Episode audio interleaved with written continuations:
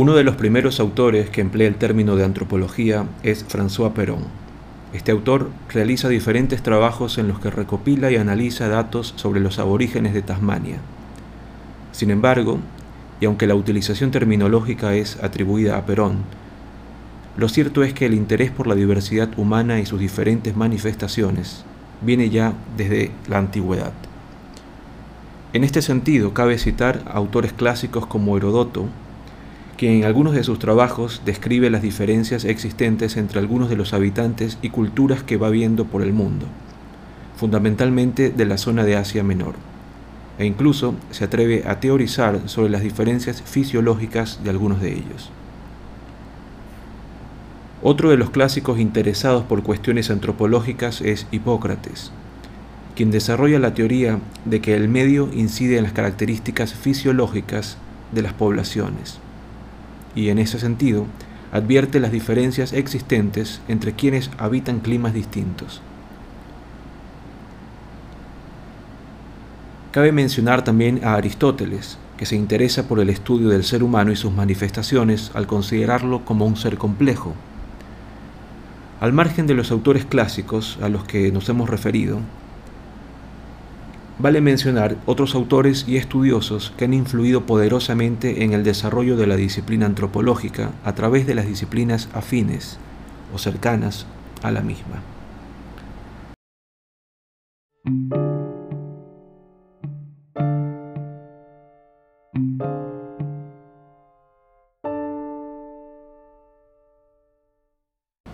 En este contexto, cabe destacar a Fray Bernardino de Sahagún, que vive en el siglo XVI y es considerado como uno de los precursores más importantes de la etnografía. Se trata de un autor que se preocupa por el grado en el que las creencias de los indígenas podrían estar confundiéndose con las doctrinas cristianas que se estaban implantando, especialmente en lo relativo a los pueblos donde documentó minuciosamente aspectos de su cultura y de sus creencias antes de que se produjera la llegada de los españoles. El resultado de estos trabajos fue el Códice Florentino, que hoy en día es un trabajo considerado como un referente para el conocimiento de la civilización mesoamericana precolombina. Dentro del contexto ilustrado, merece la pena destacar a George Louis de Clerc, quien escribió Historia Natural en 1749, una obra de gran influencia en la que se enlazan las ciencias naturales y la diversidad física de la especie humana, anatomía comparada, con la inquietud por comprender la diversidad de las expresiones culturales de los pueblos. Sea como fuere, y al margen de los investigadores y trabajos mencionados, así como muchos otros que también tuvieron su influencia, lo que parece claro es que es en el siglo de las luces, en la Ilustración, cuando puede considerarse el nacimiento de la disciplina antropológica. Se trata de un momento histórico en el que en el ámbito europeo surge un interés por el estudio del comportamiento humano. De ahí que se entienda que paralelamente a la antropología se desarrollen en este momento otras ciencias sociales como la historia o la misma sociología, por citar algunos ejemplos. Una de las mayores críticas en estos primeros momentos de la disciplina radica en que la antropología tendía a extrapolar patrones culturales y de comportamiento que eran propiamente europeos a otras culturas fuera de este ámbito geográfico, a lo que hay que unir el gusto por clasificar los diferentes pueblos de acuerdo a su grado de progreso. Por eso no es extraño que los utensilios y elementos de los pueblos que se consideraban como naciones civilizadas, como por ejemplo China, se exhibieran en los museos dedicados al arte, mientras que los utensilios y manifestaciones materiales de los pueblos de África o América tenían su sitio en las vitrinas de los museos de historia natural. La antropología continuó refinándose de la historia natural y alejándose de la historia natural, y a finales del siglo XIX la disciplina comenzaba a cristalizarse. En 1935, por ejemplo, Penningman escribió la historia de la disciplina titulada Cien años de antropología. Se trata de un momento en el que impera el método comparativo, que se apoya en la premisa de que ha existido un proceso evolutivo de carácter universal que parte del primitivismo y llega hasta la modernidad. En el siglo XX, las disciplinas académicas comenzaron a organizarse alrededor de tres principales dominios, a saber, la ciencia, que se fundamenta en métodos experimentales, el humanismo, que se centra fundamentalmente en el estudio de la historia y las manifestaciones artísticas, las ciencias sociales, que ahora se apoyan en métodos científicos con el objetivo de identificar patrones universales. La antropología se basaba tanto en métodos de las ciencias naturales como en la creación de nuevas metodologías, en las que se utilizaban técnicas que comprendían desde las entrevistas estructuradas hasta la propia observación participante desestructurada, por citar algunos ejemplos. Sea como fuere, para el objeto de estudio de la antropología es crucial el concepto de cultura, entendida como la capacidad social para aprender, pensar y actuar. Se trata de un producto de la evolución humana y elemento distintivo del Homo sapiens. La antropología, por esto, supera las divisiones entre las ciencias naturales, sociales y humanas al explorar las dimensiones biológicas, lingüísticas, materiales y simbólicas de la humanidad en todas sus formas.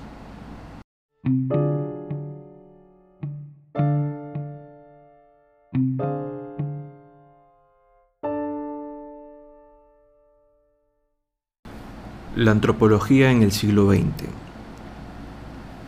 Los últimos años del siglo XIX y la primera mitad del siglo XX se considera que es el periodo en el que se produce la consolidación de la antropología como una disciplina por derecho propio.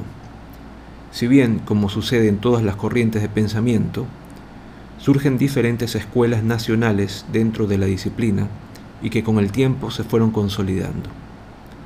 A continuación se exponen los movimientos más importantes en este sentido. La sociología y la etnología francesa, aunque es cierto que existe cierto debate al respecto, parece que es Marcel Mauss el máximo exponente de la tradición antropológica francesa y figura clave en el desarrollo de la sociología y la etnología en este país. Este autor era uno de los componentes de la revista L'Année Sociologique, entre cuyos colaboradores se encontraban Émile Durkheim, director de la publicación. Como es sabido, durante el periodo de entreguerras surge en Francia una serie de corrientes culturales, tales como el surrealismo o el llamado primitivismo, que veían en la etnografía una de sus principales fuentes de inspiración.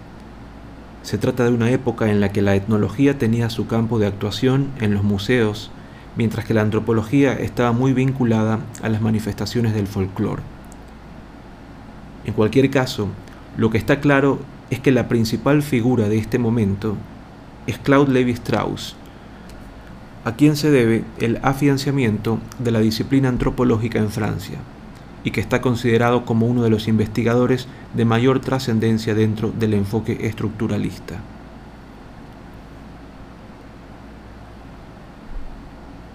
El culturalismo estadounidense. La corriente culturalista fue llamada de esa manera por el especial interés que puso en el análisis de la cultura, a diferencia de la antropología social británica, que estaba interesada más bien en el funcionamiento de las estructuras sociales. La antropología académica, como así la llamaban en Estados Unidos, fue impulsada por Franz Boas desde la Universidad de Columbia y el Museo Americano de Historia Natural, donde se formaron múltiples generaciones de estudiantes. Se trataba de una antropología en la que prima la rigurosidad empírica y huye de las generalizaciones.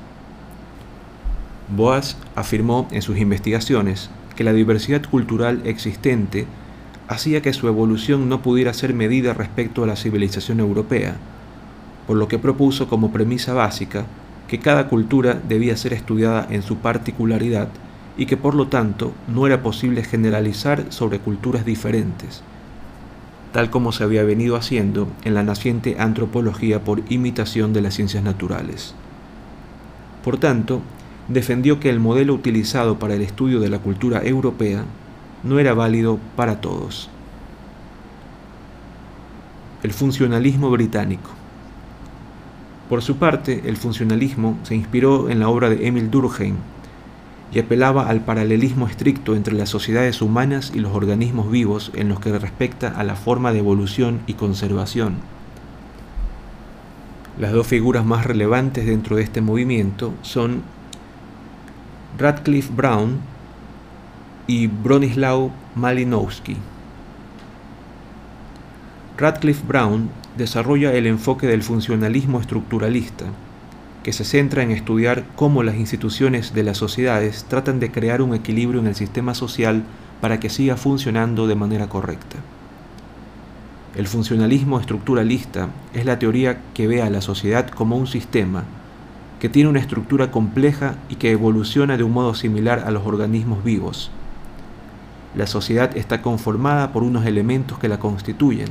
Estas son normas, costumbres, tradiciones e instituciones. Estos elementos de la sociedad son interdependientes entre sí, de modo que cualquier variación en uno de ellos repercute en los otros. Esta teoría tuvo gran influencia entre los años 1940 y 1950, pero en la década de los 60 comenzó un rápido declive. Por otro lado, Malinowski apostaba por un funcionalismo que investigara la manera en que la sociedad se articula para poder satisfacer las necesidades individuales de sus miembros.